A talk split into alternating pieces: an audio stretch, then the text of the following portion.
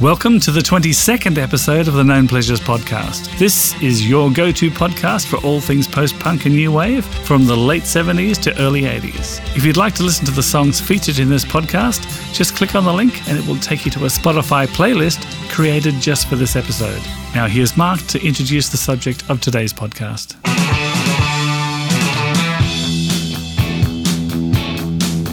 At first glance, the Cars might seem an unlikely choice for a post punk dissection, but with lead singer Rick uh, Ocasek's recent passing and our determination to throw you the odd curveball every now and again, we thought they deserved reappraising.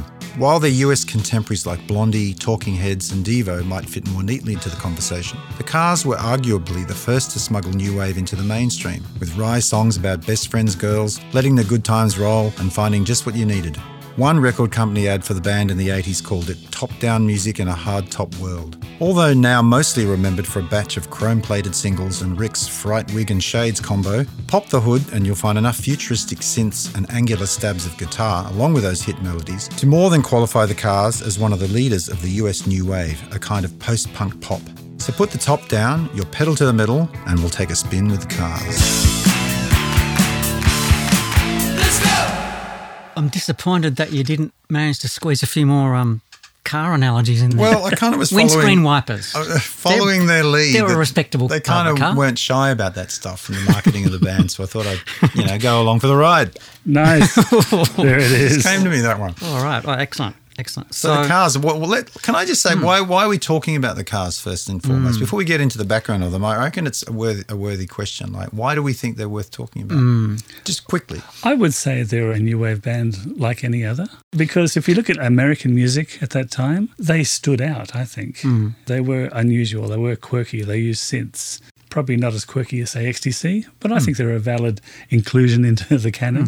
Hmm. yes. Well, I think they experimented enough outside of the singles and stuff as well. We'll talk about that later. But they, were- hmm. they were quite sort of open to, to trying different things. But yeah, people remember them for those singles, but there's actually a lot more to them than, than those great singles.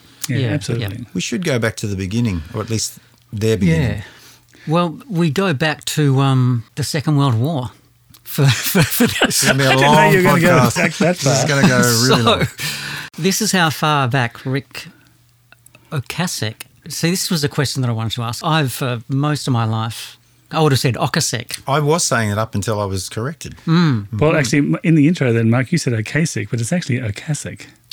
Yeah. Oh, okay. Well, I was kind of halfway there. it was an homage to trying to pronounce it correctly. yeah, yeah. I'm only saying that because when they were recently installed, Inducted. inducted, Installed is good. Air conditioning. uh, when they recently were reversed back into the uh, Rock and Roll Hall of Fame, uh, the guy from the Killers, uh, Brandon Flowers, Yep. He admonished the crowd and said, "You've all been saying it wrong all these years. It's Okasik." Yeah, yeah. That's where I got it from. So I'm assuming he's correct. I'm just going to call him Rick Yeah. for the From now duration on? of the podcast. The big O. the big O. Yeah, so the Second World War, 1944, which is, you know, how far back Rick Ocasek goes. He was ancient in kind of post punk terms. Grew up in Baltimore, uh, moved to Cleveland when he was 16, which happens to be where the Rock and Roll Hall of Fame is, is situated. Okay. Uh, his father was a systems analyst at NASA, which sounds. Is that is that a cool job? It sounds like a pretty cool job. Yeah. Um, Space program. Come on. but he might have been doing something boring at NASA. Well, let's say it was exciting. around about the same time, actually three years later, Benjamin Orr, who was born uh, Orzechowski. Uh, he was Polish Russian background. Uh, yep. Something along those Yeah, lines. Russian, 1947. Russian Czech parents. He was known as Benny Eleven Letters by his friends. that just rolls off the tongue, doesn't it? it does, doesn't it? Ultimately, Rick Ocasek and Ben Orr met in Cleveland in 1965 and first formed a band in 1968. So Rick was 24 before he formed his first band. They formed a band called Id Nirvana or ID Nirvana. Then they relocated to Boston in the early 1970s, and that's really, I think, where the story starts. Ben used to book bands for his college and he went to see Rick's band. This was in 1967. And that's kind of how they got together there. Yeah, yeah. And yeah, they played Columbus, Ohio and Ann Arbor, Michigan. And they uh, relocated to Boston. But um, I just want to make the point that the first band that Rick Ocasek saw when he went to Boston were the Modern Lovers. Right. And we will come back to that later. Big influence. yes. yes. Yeah, yeah. It was an interesting music scene in Boston around that time because there were quite a few bands who remain quite well known. Like J. Geils' band, Aerosmith, Aerosmith. were around Aerosmith, that yeah. time. A band called Boston. Believe it or not, from Boston. From Boston. Into that extremely fertile scene. Not really my cup of tea overall in terms of the music, but some really substantial, kind of prominent bands and modern lovers who were coming at it from a completely Hmm. different, kind of quirkier, rougher angle. Okay, well, at this point, they formed Milkwood. Yeah. So Rick Ocasek and Benjamin Orr. Just go Rick.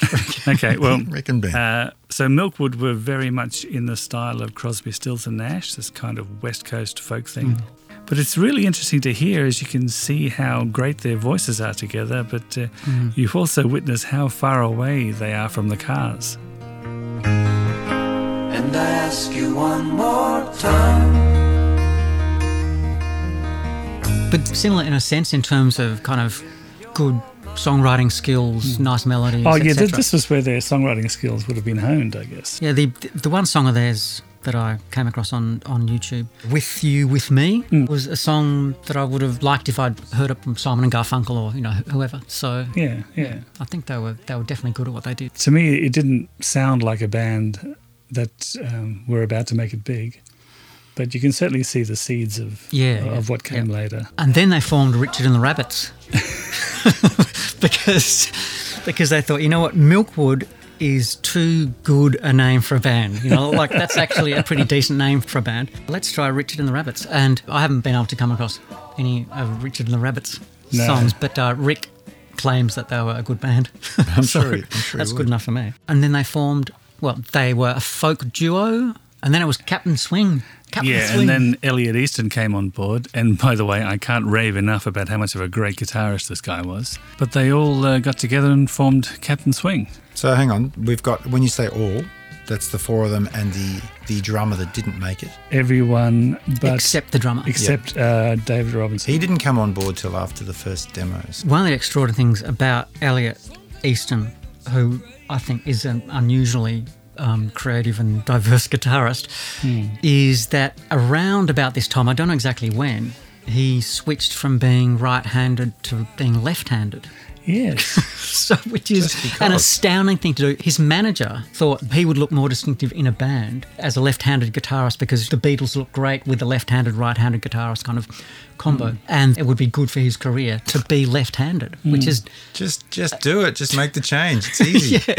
I mean, how how hard could it be? Yeah. that's a hugely impressive thing to mm. do after playing right-handed for. Well, for maybe he wasn't that good as a right-hander. Yeah. And then when he started playing left-handed, he got really interesting because he couldn't quite manage it. Yeah, well, that, that, that's certainly that's certainly possible. So we've got the makings of the cars at this point. What year are we talking? Seventy-five-ish. yeah, 75. Yeah, 75-ish. So- And what do we make of Captain Swing? Have you heard any of their stuff? Yes, uh, there is a uh, very early version of Bye Bye Love, which wound up on the first album.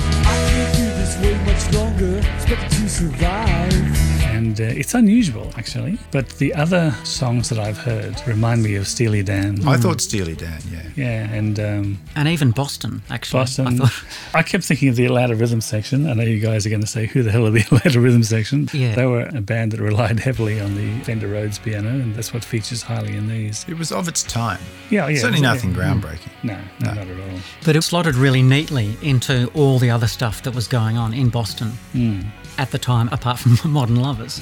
Yeah. You know, it was it was you know solid sort of mainstream rock, and again they did it well without having a distinctive enough sound, or for that matter, a distinctive enough look to kind of get cut through. What were you going to say about the Modern Lovers? I thought when I listened to the, uh, especially the first Cars album, I hear a bit of Modern Lovers in their sort of poppier songs. Because if you listen to the Modern Lovers, it's real sort of simple three chord stuff. Hmm. He was an odd singer, hmm. Jonathan Richman, and I think Rick. He was interested in pop music, but he was also an artist, or he, he was also Oh, yeah. interested in art. Hmm. And he, he would have seen, especially when he first saw the Modern Lovers, I reckon he would have thought this is unlike anything else. And I think that was always in the back of his head that he would want to do something that's a little bit different. Well, he, one of his famous quotes is that you know he loved the Velvet Underground and the Carpenters, mm. and you might think they're completely different things, but he he was you know he basically loved pop music, but he also liked really weird kind of interesting stuff mm. too. Mm. So I that's where I see the Cars as being an interesting proposition. In any case, we're at the point now where they're starting to to, to play with more or less the lineup that that we know. Yeah. And uh, and the songs, I suppose, as well. Well, should we touch upon the WBCN disc jockey? Well, that's the yeah. They the, the demos that they were they were gigging a lot, Yeah. and they did these demos in '77. Yeah, something like that. Yeah. I've nine tracks, I think it was. Uh, There are quite a lot of demos anyway. And this this um, Maxanne, I think it was, Maxine Sartori, Yeah. who I'd like to make the bold claim here that it was because of her that they were successful. Oh, I don't think there's any doubt about that. like that. solely her. yeah, she was playing this. I think she was playing um, just what I needed and, and another track. Mm. But on tape, Yeah, on tape on this. it wasn't like a proper yeah, record. yeah. Or, Yeah, on a commercial radio station. She'd also broken a couple of other bands in Boston that way. It was kind of like the time. I guess she was she had a bit of influence. Yeah. I guess. But those demos, if you have a chance to listen to them, and they're out there, they're widely available. They're pretty slick and they're pretty well finished. There's a song on on there that didn't make it onto the album, and I was going to ask you guys about this called "Wake Me Up." Which is a great song, kind of descending bass line thing, really as catchy as anything they ever wrote, and it, it, it never made it onto any of their albums. Drop me down. Leave me back in New York town.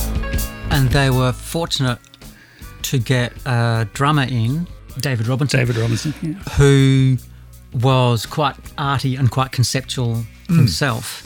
And you know, he came up with uh, the a lot of the artwork for the band. He was kind of the art director Yeah, of the- their the, uh, and logo. their image. Yeah, mm. And even, I think it was his idea that they should all wear red, white, and black, or red, white, or black, just to kind of get a really kind of solid band image because mm. they were an extremely unusual looking bunch of blokes. Mm. Because if you got someone as tall and kind of peculiar looking as Rick, as well as the kind of a slightly nerdy looking keyboard player who's quite short, and you've got a heartthrob kind of bass player, it's kind of hard to work out what the kind of collective energy of a bunch of blokes like that was. Hmm. They were very clever about how they, they worked with that. They hmm. kind of became characters in a sense, hmm. individual characters.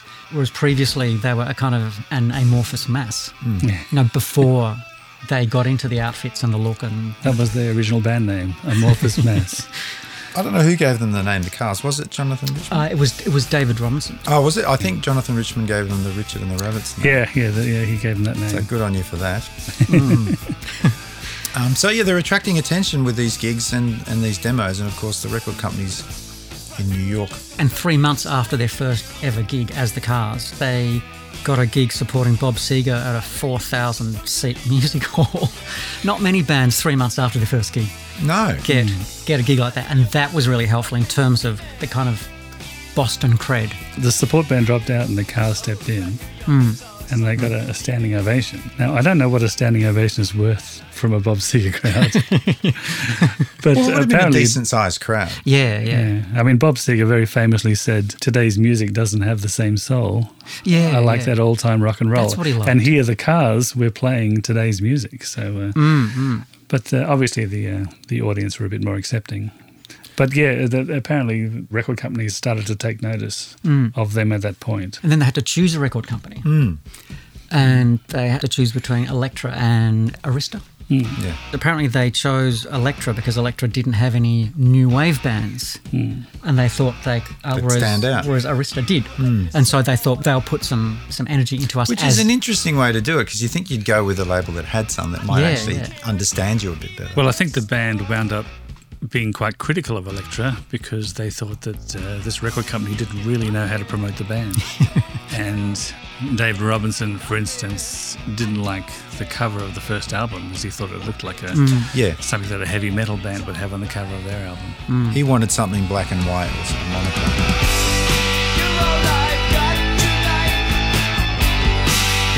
But The really interesting thing about the fact that they signed to this company is that they go with Roy Thomas Baker as producer. Yeah, yeah. That, that's huge, isn't That's huge. Like, how do you get him involved? And this is a guy that's done four Queen albums. This is a guy that did Bohemian Rhapsody. And he's going to do this new wave band's album. He must have thought, you know, are you serious? You want me to do this? But he must have heard something in the song. He liked them, yeah. Yeah, obviously, because he did a fantastic job. But I mean, later that year, after after he did the first Cars album, he went and did Jazz Queen's album. Yeah, yeah, yeah. Fat Bottom Girls and Bicycle Yeah. Race Yeah. and all that sort of stuff. Yeah.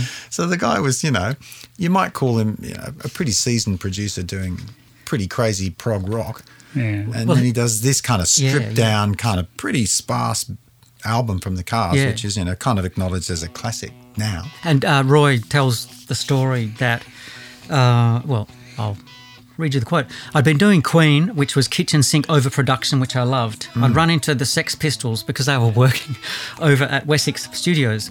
Uh, they were saying the usual, all you bands are going to be gone because you're overproduced and you're all, pardon the term, fags and all that. Uh, it was really funny. I thought maybe there's a point where I should be a bit more sparse. This is what, what Roy was thinking. So when I did the first Cars record, we purposely did it very sparse, but when the harmony vocals come in, there are as many vocals there as there were in a Queen record, which is really interesting. And interesting. you can hear it too. Yeah, yeah, Oh, yeah. yeah. And and he says the only difference is it was in and then it was gone. And in Good Times Roll, he says it was is a classic for that when they sing the words. Huge and then it's gone and, and everything's back to sparse again. And that's the kind of essence of the car's sound, really. Mm. The, Well, yeah, the genius of that first album in particular has a lot more of that on it than the subsequent albums. Mm. There's not the massed harmonies that you, you had on mm. this yeah, album. yeah. That's what it's like. It's like Jonathan Richman minimalism, and then all of a sudden, all of these layers of, of- Yeah. of, vocals and guitars as well, all those guitar parts that he was playing. It became a unique thing, I think. Released in June 1978, I should say. So, Okay, we're on to the first album Yeah, well, I think we have to be because um, Yep. because we're there. because we're there. I just want to say about the first album, and maybe you're going to say the same thing. If ever there's been an album that released three singles and the first three songs in the album, A Good Times Roll, Best Friends Girl, and Just What I Needed, and they are three absolute stunning killer singles that you just go, well, these guys have been doing this a long time and they know what they're doing. But then on the fourth track, they really they have I'm in touch with your world, which is a really strange It's an odd song. The very first, kinda the very song. first chord, I can't work out what it is.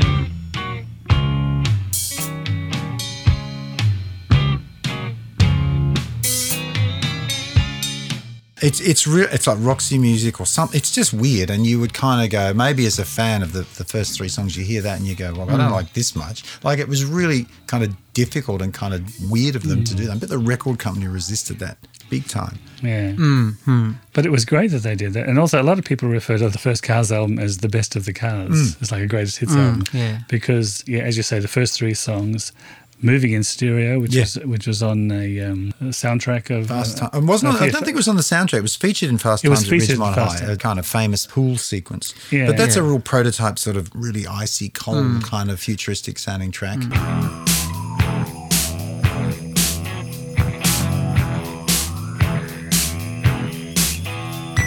mean, I really like the whole album. I think it's fantastic, but it, I I just think it's great. That fourth track is completely hmm. out of the box. You would almost buy the record, listen to the three songs, and go, "But I really don't like this fourth one." Hmm. I yeah, think it's yeah, great, yeah. but it's nothing like this. Yeah, obviously. they were really clever and strategic in the track listing hmm. to open with those They're just knockouts, th- aren't th- they? those One three songs. the and. I mean, the opening five seconds of Good Times Roll is very reminiscent of T Rex, for instance. Yeah. Yeah. And so, you know, you've immediately got people's attention because that was such a great sound. And unsurprisingly, perhaps um, Baker worked as an engineer on T Rex's hits. So, you know, he would have known how to To finesse sound that like sound. that, yeah. And I should say, though, that all of um, T Rex's hits were produced by Tony Visconti, who did more than most people think on those records.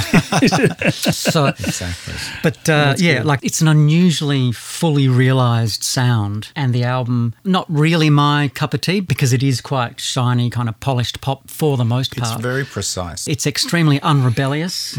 Um, it's very kind of safe lyrically.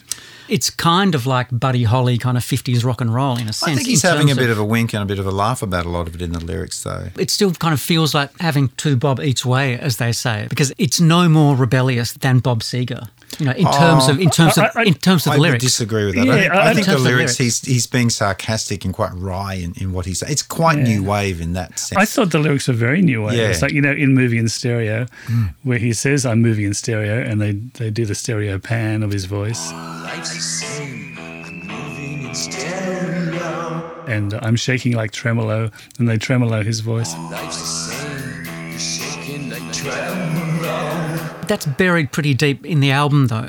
I, I'm So- talking. I would say the singles "Let the Good Times Roll." If you listen to the lyrics to that, he's Yeah. he's, he's having a laugh with that, like you know, Uh, a- as rock and roll should be. He's sort of saying, but it's not really like that. Yeah, yeah. I, Well- I know it's not like Anarchy in the UK or London's Calling, but it is it is kind of smart and and clever and the way that he's Yeah. done it. Well, I guess I see it as the exact opposite to that, which is just kind of going, okay, well, I know, I know the kids are going to lap it up, and kind of going, and I hope they do. So it feel it feels quite uh, clinical to me.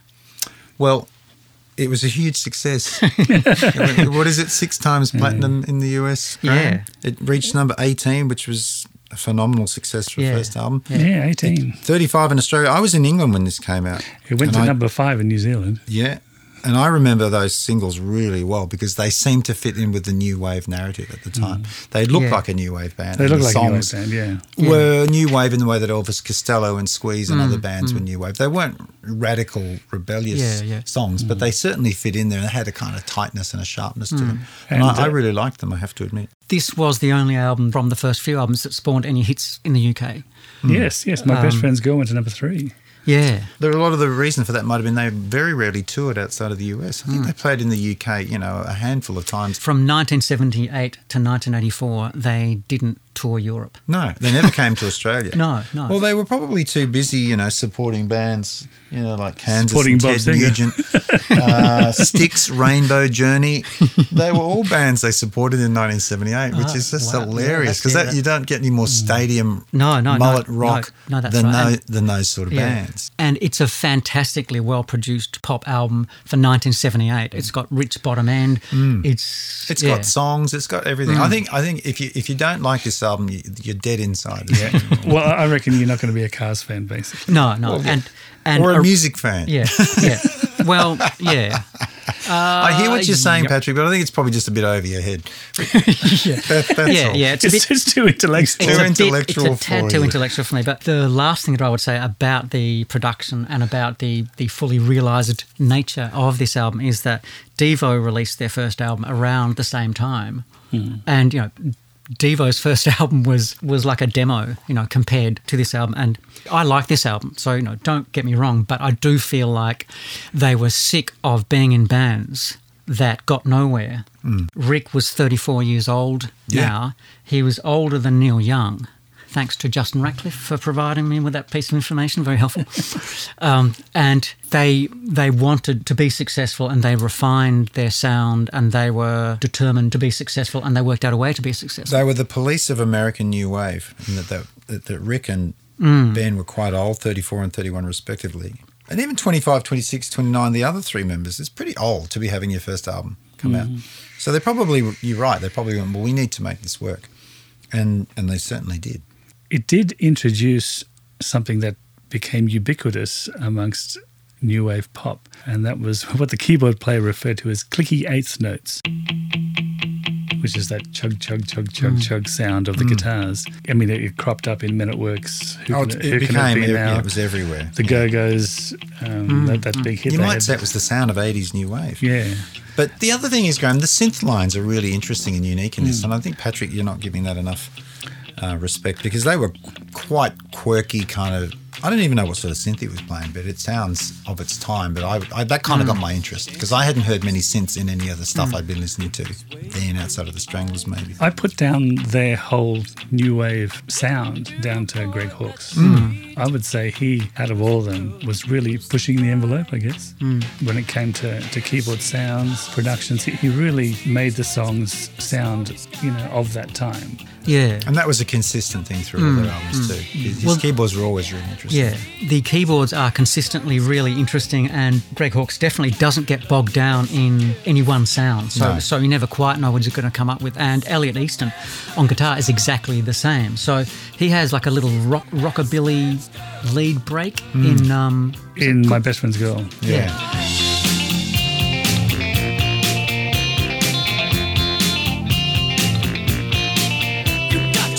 What on earth is that doing in this song? And so, whether it's post punk or whatever, he was always trying to do some, something interesting. And I think those two uh, musicians are, you know, are a huge part of the Cars sound and a huge part of what's interesting about the Cars on a song by song basis. We, we Yeah. can agree on that. I think uh, we've already spoken about the difference in their ages. I think it was Elliot Easton who made the point that because they were all different ages and came from different parts of the country, that they were uh, they weren't a band in the traditional sense because their record collections were all different. Yeah. Uh, yeah, they didn't all go to school together. So, you know, that little um, guitar riff that you just spoke about in My Best Friend's Girl, it was inspired by the Beatles. I think um, George Harrison did a similar thing in the song called I Will. I will. So, obviously, the older members like Rick and Benjamin, they would have been listening to a lot of music back in the 60s, which which Yeah, yeah, the younger guys probably wouldn't have. So, uh, it Yeah. seemed like all of these disparate, unconnected styles of music probably would have come together on this album. Like Just What I Needed starts like, do you remember the song by the Ohio Express called Yummy, Yummy, Yummy? I've got love on my tummy. Oh, can I? In my tummy or Is it- on my is it tummy? in my I tummy? think it's in my tummy because on my tummy is probably a movie you watched recently. But uh, yeah, the, uh, that song, it's, I'll take that out, don't worry. no, don't. It's, it needs livening up. Anyway, the song Just What I Needed starts off exactly like the Ohio Express song.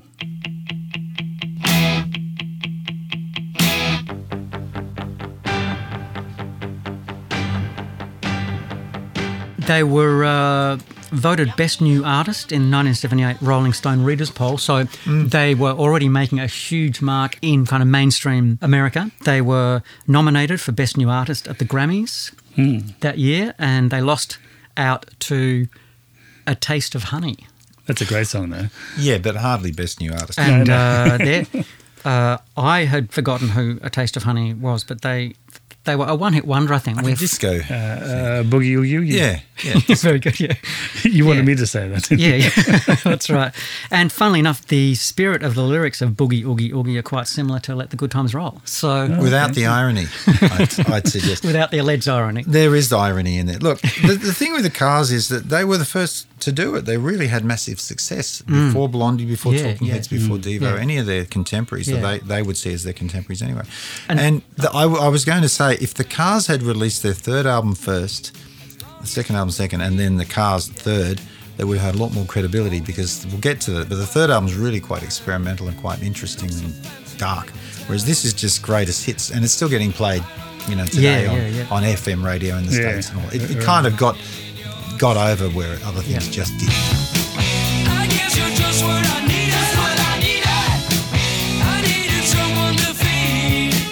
And in terms of its influence on the next generation, Best Friend's Girl was one of the first songs that Kurt Cobain learned to play. Yes. After his, his uncle Chuck bought him his first guitar on his 14th birthday. And it was also one of the last songs he ever played. Nirvana's last ever gig, they opened with Best Friend's Girl. Ah, there you go. Wow. So So there you are, Patrick. Hmm. he got it. Are we done with the first album, the debut? Yeah, I just wanted to also add that, uh, well, we spoke about the UK didn't really like them, even though they had a hit single there. I just read that uh, Paul Weller reviewed one of the Cars singles, and Paul said, uh, Oh dear. you could melt it down and make an ashtray.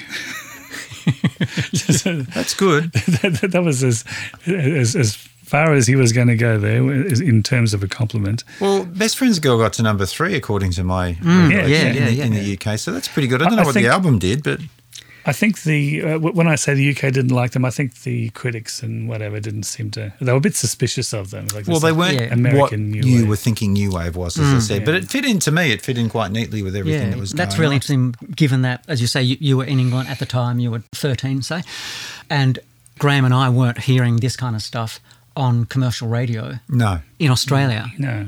So it's interesting that you would have just slotted it in with, with everything else. Yeah. yeah, with you know Elvis Costello. And Yeah, well, and squeeze Pops and whatever Squeeze else and you know else, that so- was out that was in the charts at that, yeah. that time. Uh, for, for what it's worth, uh, this album got to number 29 in the UK. there you go. That's not too So bad. it was- Probably their most successful Yeah, it's not album. bad. It- yeah, it, it was their most successful album in the UK of their first few. Well, I think it's a stone cold classic, as they say. Yeah, I love it. I love it.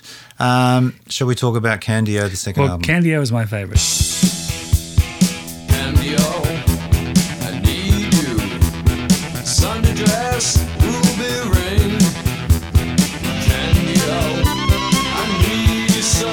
was released almost to the day a year later, so they're not mucking around. So they Uh, must have had a good June 79. Yeah, we had a good store of songs. I remember Candy-O once again slotting in. I was in Brisbane at this point with the commercial radio station 4OP's playlist. Let's Go, the first single, was the song that was played on the station, along with a few other kind of vaguely new wave things like The Police, possibly Blondie by that stage. And that was okay. Like, that was the acceptable face of new wave, is what I, I guess I'm saying. Uh, and I love that song. I thought it was a great song too. It, it was it, Let's Go was a bigger hit here than it was anywhere else.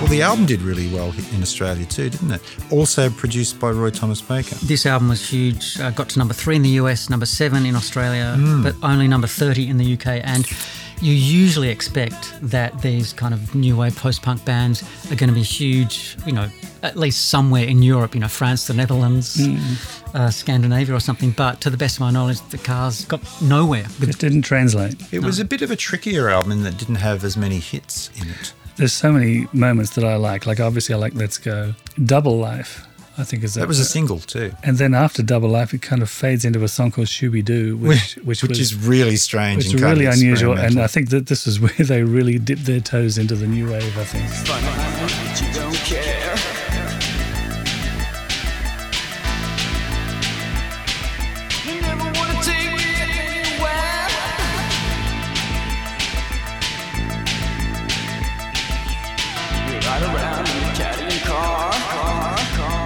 Well, that sounds like suicide to me. Yeah. Uh, Shoo Be Doo, Uh, that sounds like Sigue Sigue Sputnik to me. which came a lot later. Yeah, I know, But, Su- but- but, but, but Suicide was a band obviously Ric was a fan of because he produced them later. But uh, that song is quite odd.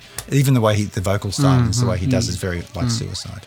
I also like the song Candy-O because it Mm. was kind of quite dark and had a kind of off feel.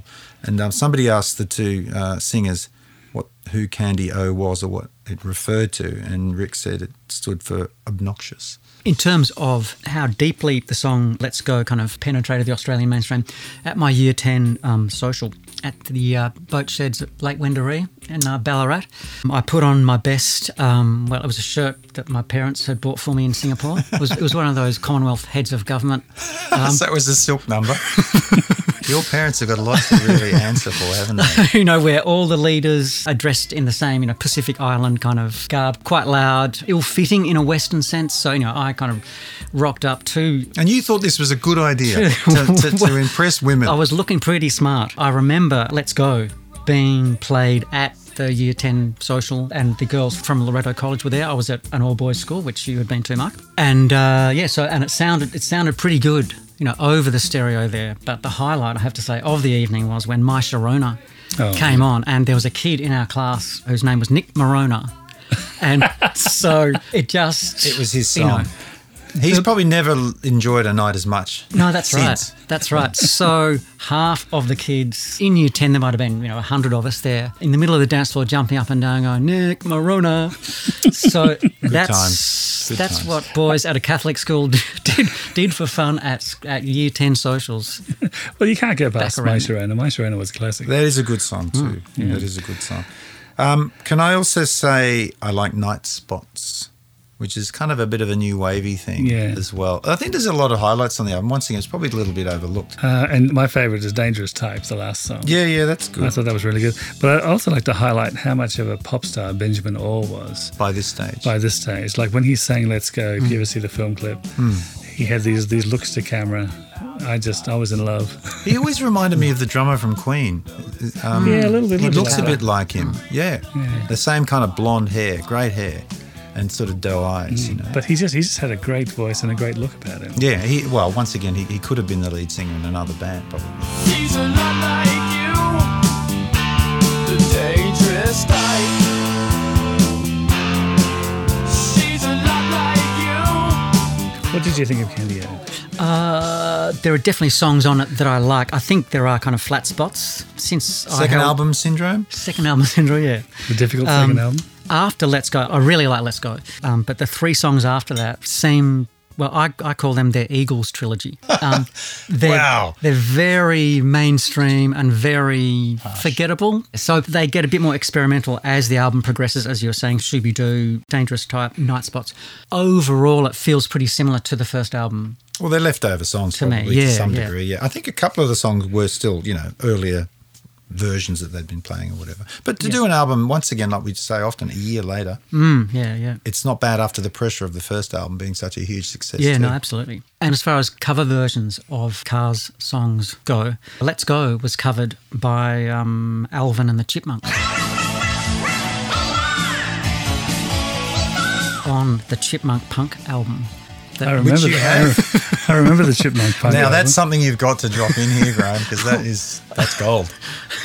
I do not have the Chipmunk Punk album. I, bet, I remember you buying it. I don't think so. it's okay. This is slander. Yeah, I think you had that shirt on when you when you went to buy it. Your mum said you looked very handsome. Yeah, fetching was the term she used. I remember the Chipmunk Punk album at the time because it featured things like um, "Refugee" by Tom Petty and the Very good. Heartbreakers. Yeah. There, there was hardly any punk on the thing at all. It was just street music at the time. I think. They didn't Yeah. play Submission or No. No More Heroes, nothing. No, um, I think so. can- I think they did bodies. Did they do bodies? Wouldn't that be great? uh, you you may be right was on it. Crazy little thing called you may that be right. The punk Billy, classic. the Billy Joel song. it, just- it was a broad church, new wave in Yeah, yeah. 1979. Anything qualified. Yeah, but I love what inspired the Chipmunk Punk album, which was "Call Me" by Blondie being played at the wrong speed. And and the DJ to kind of cover his embarrassment said that it was the Chipmunks' latest single. I mean, he's joking, I guess, but but that was the inst- Or that was the- he? That, Yeah. Or was he? Yeah. Yeah. But that yeah, that was the uh, starting point for that. So the cars were covered by everyone from the Chipmunks to Nirvana. That's that's pretty much sort of credibility tells you right the there. broad That's church pretty again. broad. Yeah. Only went four times platinum in the states, though, so a, a bit of a letdown after the previous success. Yeah. Not as much of a hit. It was a bigger hit in the short term, Hmm. but in terms of its longevity, Oh, look, I, I still think it's got legs. I listen to it now, and, I, and, it, and I think it's got more to it than probably was given credit at the time. But, but yeah, comparing it to the first album, it's pretty much an impossible task to back that up. As I said, I really liked it. I now think of it as better than the first album. Does it slot into your pool job days at all? Was it was it part of the soundtrack? No, To it your wasn't. life That, no, that it wasn't. This was '79. This was the timber yard years. Timber, ah, the the, lumber yard years. Ah. Yeah, That should be a TV show. The lumber years. have you got a snappy phrase for for, for Graham's swimming pool years? Not Uh, yet. as a, a swimming pool guard, was that what what? what lifeguard. no, lifeguard? no, it yeah. wasn't like. I used to. I was a swimming pool attendant. I used to um, dose the pools up with drugs. Check the chlorine levels. Pick up coins off the bottom. That kind of thing. yeah, thing. that kind of thing. The occasional floater. I was going to say that, and I thought, no, I won't put that in this podcast. Oh, Graham. But let's get back to the lumber years. Are you guys familiar with a show called The Midnight Special? Yeah. It was usually hosted by Wolfman Jack. Um, if you I'm remember, him. familiar with the Wolfman. Well, Wolfman Jack was probably the only mythical creature that, that hosted a music show, as far He as I know. real, man. They couldn't have the show while there was a full moon. But um, the Cars were asked to host the Midnight Special, and it was usually full of people like, you know, Jackson Browne and Linda Ronstadt and people like that. All those other new wave artists. Well, the Cars said that they didn't want to uh, do it unless they could remove all talking in between songs because there was a lot of cheesy talking and introducing bands and whatever. And uh, the Midnight Special people agreed to that, which surprised them because they were actually thought that they were trying to get out of doing it. But they did it, and they only put on bands that they liked. So they had Suicide, the records, uh, and they played videos of Iggy Pop Lene Lovich and M doing Pop Muzik. Wow. Uh, I saw an interview with the Cars in 2000, I think it was, not long before Benjamin Orr passed away. And um, in that, they were all, once again, people of that age distancing themselves from New Wave. But just looking at that lineup that they put on their midnight special, they were aware that they were a part of something. Oh, surely. absolutely, they But- were. I mean, Yeah. I, I can't see how they wouldn't have been. I just thought that was quite interesting that they had control of a, of a show. Mm, yeah, yeah. Well, when yeah, you when you've gone however many times platinum, I guess you do have some clout by then, don't you? They became pop stars almost immediately, like big big time pop stars. So you know why not? Um, are we moving on to the third album now? Yeah, well, this we're into 1980 now.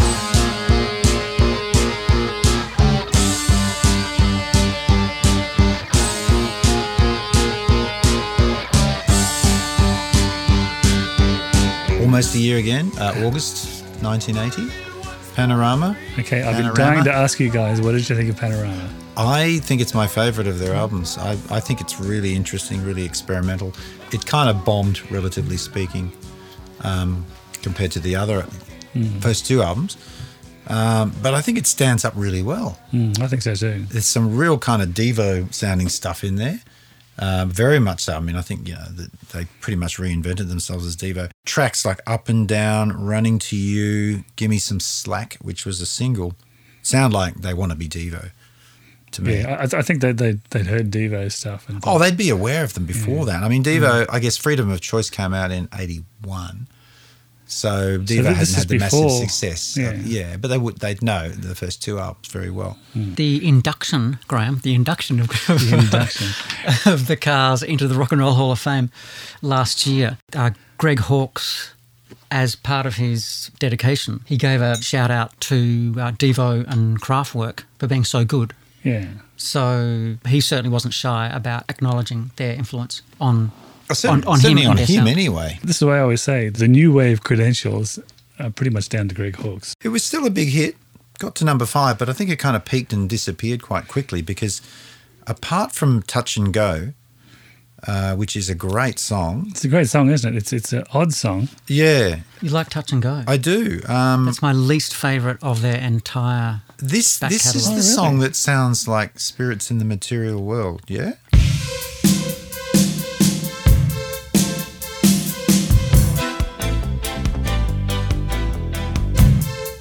Police, it's got that same, is the, the off off kilter sort of, Well, the bass and drums are in 5 4, yeah. and everything else is in 4 4. But it's got that keyboard, that two note keyboard thing mm. on it, which sounds to me like the police Yeah, track. it, it is It is like that. Yeah, and it has been compared to that, and it was released a year before the police track, mm. so maybe Sting was aware of that. But it's a really odd song. Yes, five four, and the others are playing in four. Playing so four-four, it's- it's- yeah. But the chorus is straight up pop, but the verse is really quite odd. I think they somehow managed to fuse a good song and a terrible song together. You don't like the chorus? It's gone too far.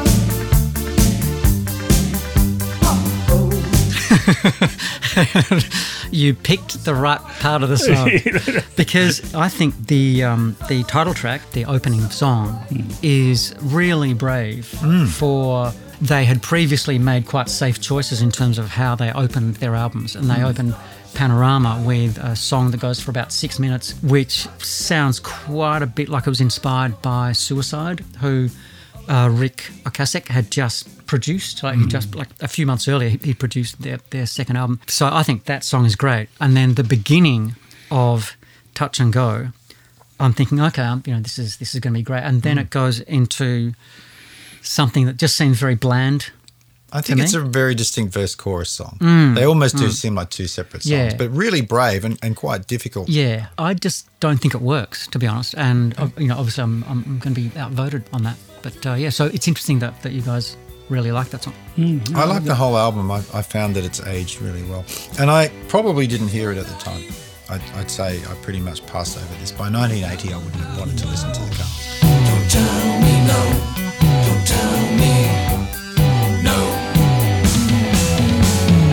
I had the first three albums and then I stopped. I didn't have the next one at all. Were you a big vinyl buyer, or or okay, because you had a job working in a lumberyard? Well, yeah, there was Lumberyard, but by the time Panorama came along, I was entrenched in pools. You were you were knee deep in pools? I was knee deep in pools at this point. Yeah, Things were looking up. yeah. You're quite a flibbity gibbet, weren't you, Graham? A dilettante. I went from job to job. He'd try anything to keep his vinyl addiction going. I didn't know what I wanted to do. No. Um, yeah, as I said, I, I think it's my favourite. Didn't quite scale the heights in terms of sales, but um, I don't think it even charted in Australia. Uh, yeah, actually, it uh, reached number 19 in Australia. Did it really? And uh, yeah, to get to number five in the States as quite, quite a peculiar album, not having a huge poppy single to go with. The critics weren't kind. The Boston Phoenix, you know, like their own hometown newspaper, said this year's model is a lemon. So, the car analogies. that's yeah, pretty love the harsh. car It's analogy. not bad. Not yeah, bad. no, that's right. You, you, you'd approve, Mark. I like that. Um, to me, it actually sounds relatively similar to the previous two, although Wow. although quite quite experimental at times, definitely. I mean, you've got to admit that there's Devo songs on there. There's some Mm, yeah, kind of yeah, wacky yeah, sounding yeah. stuff. There's no big killer chorus single. You have to be so hard to get. But I do think there is quite a bit of relatively straightforward rock and roll with synths on top on that album. What do you think about my idea that if they'd released this first, they would have had a lot more cred? Yeah, yeah, absolutely. Like yeah. their break, their first album in '78 is this, and then they Yeah. progressed to Candy-O, and then the third album. but yeah, but they would have been seen as being kind of arch sellouts for having abandoned their first album. sound. rather than the As other opposed around. to as opposed to Heartbeat City a Yeah. few, few years they later. They can't win, Patrick. They can't that's win with you. That's right. All right, I'm going But to the- agree with um, Graham and more on this one. Yeah, Hmm. I do like Panorama. I think if the Boston Phoenix had gotten into the car, settled into those comfy leather seats, and gone for a drive Ease round the back. block, I'm feeling the really left on. out on the metaphor front. I've got a page full of car metaphors. That's all I've come with. Can I just throw in another Ric quote about? Uh, it may have been this album, but I think they were asked about whether they would ever work with Brian Eno. I don't know if you saw this quote. And Ric said, "No, we have enough oblique strategy already. If we had any more, we'd be on a space capsule headed to Mars." Thought that was kind of cool. That's that, that wry kind of thing, Patrick. That I don't think you get from the lyrics. Mm-hmm. yeah, yeah, yeah. I kind of Didn't like often get into the lyrics of the songs, but I like that he does it in interviews. Yeah, yeah, yeah. Fair enough. um, yeah. So I'm, I'm going to go as I said with this. If this had been the first album, that w- they would have garnered a lot more, A lot more cred, yeah, you know, yeah, praise and so on. I think it's it's my favourite of these albums that we're talking about anyway. Before we go on to Shake It Up, Yes. I just wanted to mention that they bought a recording studio In Boston. Around this time, in Boston around this time. because they'd been using Roy Thomas Baker still for these first three albums, right? Yes. Okay. I had a look on Google Maps. It's right next to um, Fenway Park. Yep, yep. The baseball ground. Right next to Fenway Park. And it was an existing studio where Aerosmith recorded Dream On and all that, their, their first album. But they purchased it and they uh, called it Syncro Sound. And Cyndi Lauper and Nine Inch Nails recorded there. Wow. Romeo Void, Ric produced Romeo Void's Never Say Never. That was, Oh, the EP. that was, that was a, that was a Right. big, big thing. Very good song. And it's also just around the corner from the Cheers bar. Which really exists. Yeah, there's Oh, actually okay. exists there. As in the the facade, rather than, than the set for the show. Well, I don't know. There was, maybe there is a real bar called Cheers. But basically, they wanted a studio where um, everyone knows your name. Yeah, that's right. The reason why I mentioned the studio is because that's where they recorded Shake It Up. Aha, the fourth album, November 1981. So once again, like most of our favourite bands, they've been very prolific in this period. 78, 79, 80, 81. Yeah. It's not bad. Like I said, what were you doing? Sweet FA. The Cars are knocking out four albums. Was- The Stranglers were there's even more. So you know. Um, what do we think of Shake It Up? Shake it up. Shake it up. This is this is a bit of a departure, or if you like, a return, Could be. Yeah, hmm. I'd say hmm. probably a return to the. U-turn, if you will. I'm going to walk out of this studio. if This, this was a okay, parallel park. Let me call sure. you a cab, Patrick. Um, as I said, I didn't have this at the time. I knew "Shake It Up," the single, Big and it was, hit. it was it was a big hit here. Hmm. And since you're gone, but I hadn't heard of any of the other songs. I was aware of it because I think it was part of the MTV kind of era. I think it became sort of pretty ubiquitous on TV video shows. Reached number nine in the US, number 20 in Australia. Um, I think it's got a lot of good moments. I think they basically went, we need to have a hit album after the last one. We need to kind of get back onto the commercial horse. Having said that, you've, you've got three singles off it. Shake It Up, Since You're Gone, Victim of Love. A fourth one, which was a UK single only, Think It Over. But there's enough interesting stuff on here, like that song called This Could Be Love. It sounds like Bauhaus.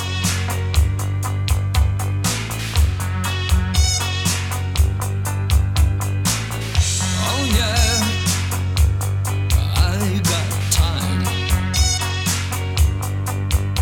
the vocal styling and even the descending kind of bass. Hmm. You know, they're obviously influenced by, by a lot of what's going on. Um, a Dream Away sounds like Kraftwerk.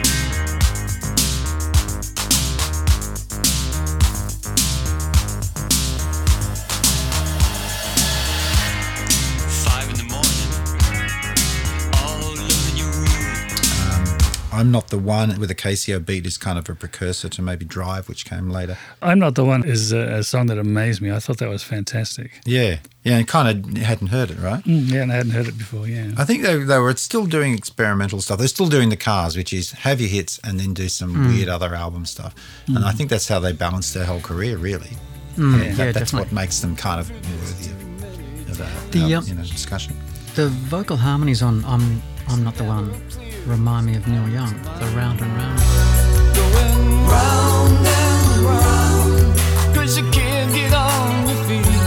Going round and round, still I thought the chord progression was like the Beatles. It's a very kind of likable song. Yeah, I thought it was, as I said, a kind of some, something that was going to lead to some other things later. But as an album, I quite like it. I mean, it's very slick. The production on it's fantastic. It sounds kind of modern. And there's there's some kind of solid post punk in there with uh, with Maybe Baby Okay. at, the end. Yeah, the rolling drums, edgy guitar riff, uh, song title stolen from Buddy Holly. so, as was Think It Over. There were two songs which share a title. The moment that kind of changed his life from childhood was hearing Buddy Holly. Is that right? Yeah. Well, he kind of modelled his look a bit. The road it, to Damascus. didn't he? The drive to Damascus Right, began. the road. Your road's good enough. I was going to say the Good Times Roll and Bye Bye Love were also old songs. well, he was an old guy. Bye Bye Love was Everly Brothers, Everly I. Brothers, that's right. He but was, but a, he was an old guy. he seemed to take a lot of ideas from uh, Yeah. from Yeah, the, yeah, the late fifties. What's your, your stand on this album, Patrick? Uh, definitely some some songs that I like. Uh, yeah, again, something like "Victim of Love" could be by Dire Straits and has that kind of shiny Dire Straits peak career, early to mid '80s. So yeah, again, not really for me. So This wasn't what you wanted to hear in 1981. no, no. I, I mean, I like again. I like the song "Shake It Up," and the weird thing about "Shake It Up," I think, is again a kind of like a classic single, like really snappy. Hmm. But "Shake It Up" was not as big a hit in the UK as "Since You're Gone" was. Oh, really? So "Since You're Gone" got to number thirty-seven in the UK, and "Shake It Up" got nowhere in the UK. So I think they were completely ignored in the UK after the first album. I think they were crucified by the critics, probably. I mean, you- you could. Paul Weller included. Mm, Yes, yeah. well, the um, the music press did whatever Paul Weller told them to do. So, at the time, yeah. but I think they would have been seen in the UK as a bit plastic. And in the UK, they already had the kind of shiny pop bands. So they kind of didn't need the cars with their very American slant on things. It, It's a very American suburban kind of perspective that the cars bring. I think the bring to the Cars were probably the first new wave band Americans were exposed to on any scale Yeah, possibly. because they had that kind of skinny tie look and that kind of quirky thing without being threatening or dangerous. Mm. Yeah, you could yeah. put them in a movie soundtrack. You could see one of their clips and kind of not be too off-put because Americans, remember, just didn't get punk No, no. or new wave at all, and so I think No. the Cars were an entree into that at least. Yeah. Yeah. and I mean, Devo complained that their record company just wanted them to sound like the Cars or wanted them to be as successful as the Cars. The Cars were the absolute template for new wave for New Wave, in yeah. America. In- yeah. in the States. But I think the Cars wanted to be like Devo a lot of the time as Yeah, well. that's right, ironically, that's that's, the weird thing about it. Yeah, yeah. Are we near the end?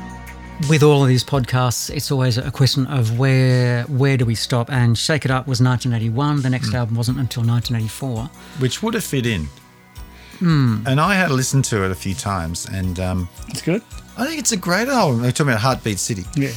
And it's chock a block with hits. I think it had five top Yeah. 10 Well, I had singles. Drive on Drive. Was Drive the, is a Drive great was song. probably their biggest hit. Yeah, but five top ten US hit singles. It's it's probably it would be easily their biggest selling album, but we're not really going to talk about. it. But but it was produced by um, Mutt Lange, who did uh, Def Leppard stuff, and it's got so and they Back moved in Black, I think. Yeah, and yeah, well, lots of things. So they moved away from from uh, Roy Thomas Baker to a new producer after four albums, and it, it has that sound and that touch that he had, and it actually sounds really, really now because people are trying to replicate that '80s sound. It's a quintessential '80s album. I know we're not going to talk about it, but I still think it's worth. Yeah, well, I'm, I may in play Drive. Well, have a have a listen to the the whole end, album, and you, you you'll be impressed with. It's the culmination of everything that the cars were probably heading towards for driving to. Well, be, before we sum up, I just I want to ask a question of our audience, if I can. How are they going to answer this, Graham? Well, they will either send can write uh, send me a message. They can send a telegram. they can send a stamped addressed envelope. Self-addressed. Uh, and this is about the video for You Might Think, which is of Heartbeat City. And I don't know whether you guys remember the video at all. I do. Did it win the MTV award for best video? Was that he a year? fly in It won. this? It won the very first. Is that it? yeah, Yeah. Okay. it won the very first MTV Video of the Year. Ahead of Rocket. Yes, that's right. I think Max, travesty, I Max tell ya. Headroom may have featured in there as well.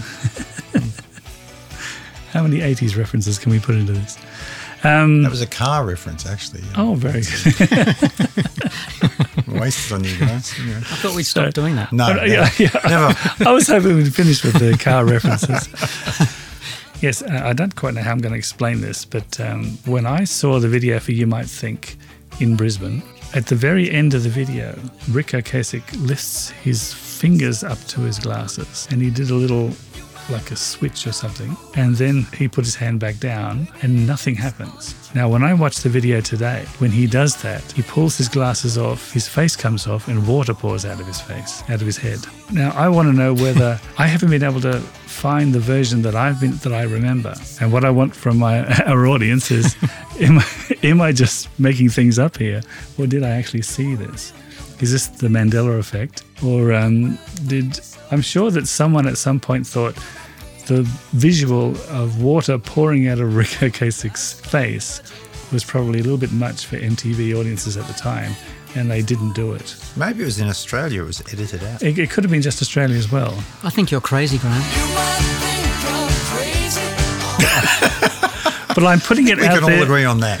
I'm putting it out there to our audience. If you anyone out there remembers that scene from the video and remembers the very end where water doesn't pour out of his face, I want to know because I, I'm not crazy. I'm, I'm sure that at the time, uh, when he did that little thing with his glasses, I, I was like, why did he do that?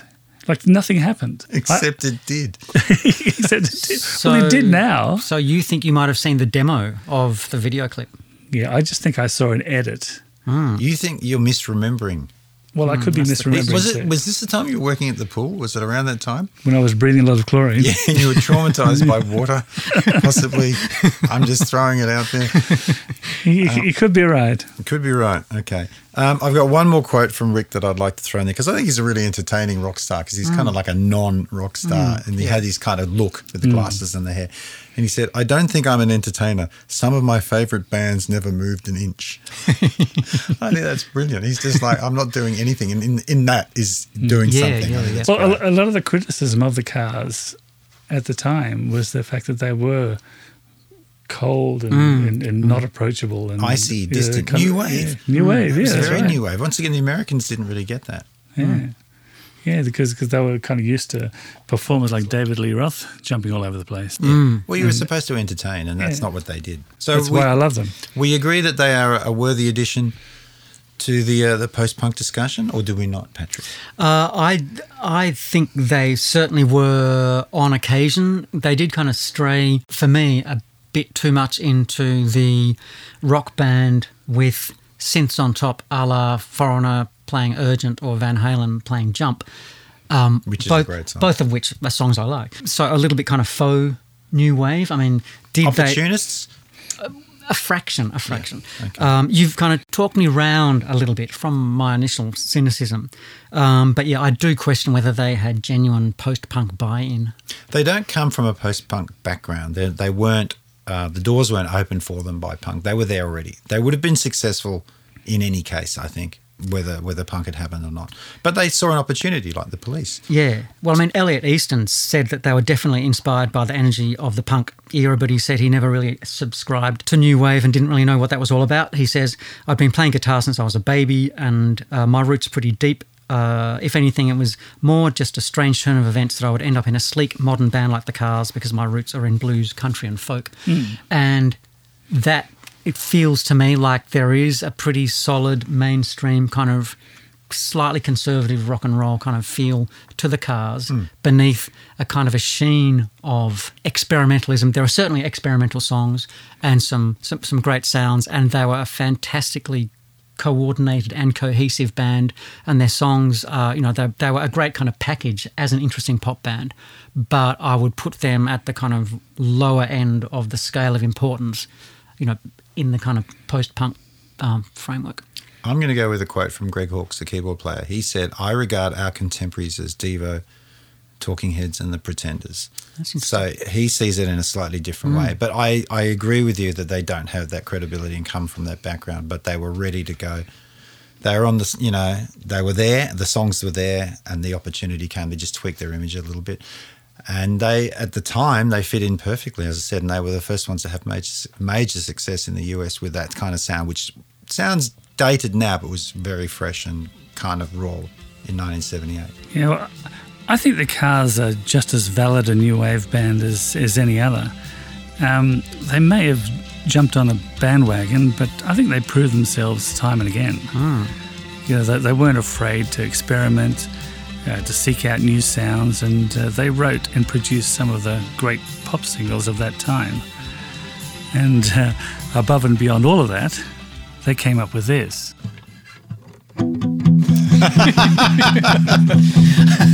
That's the clicky eighth notes. Finish on that.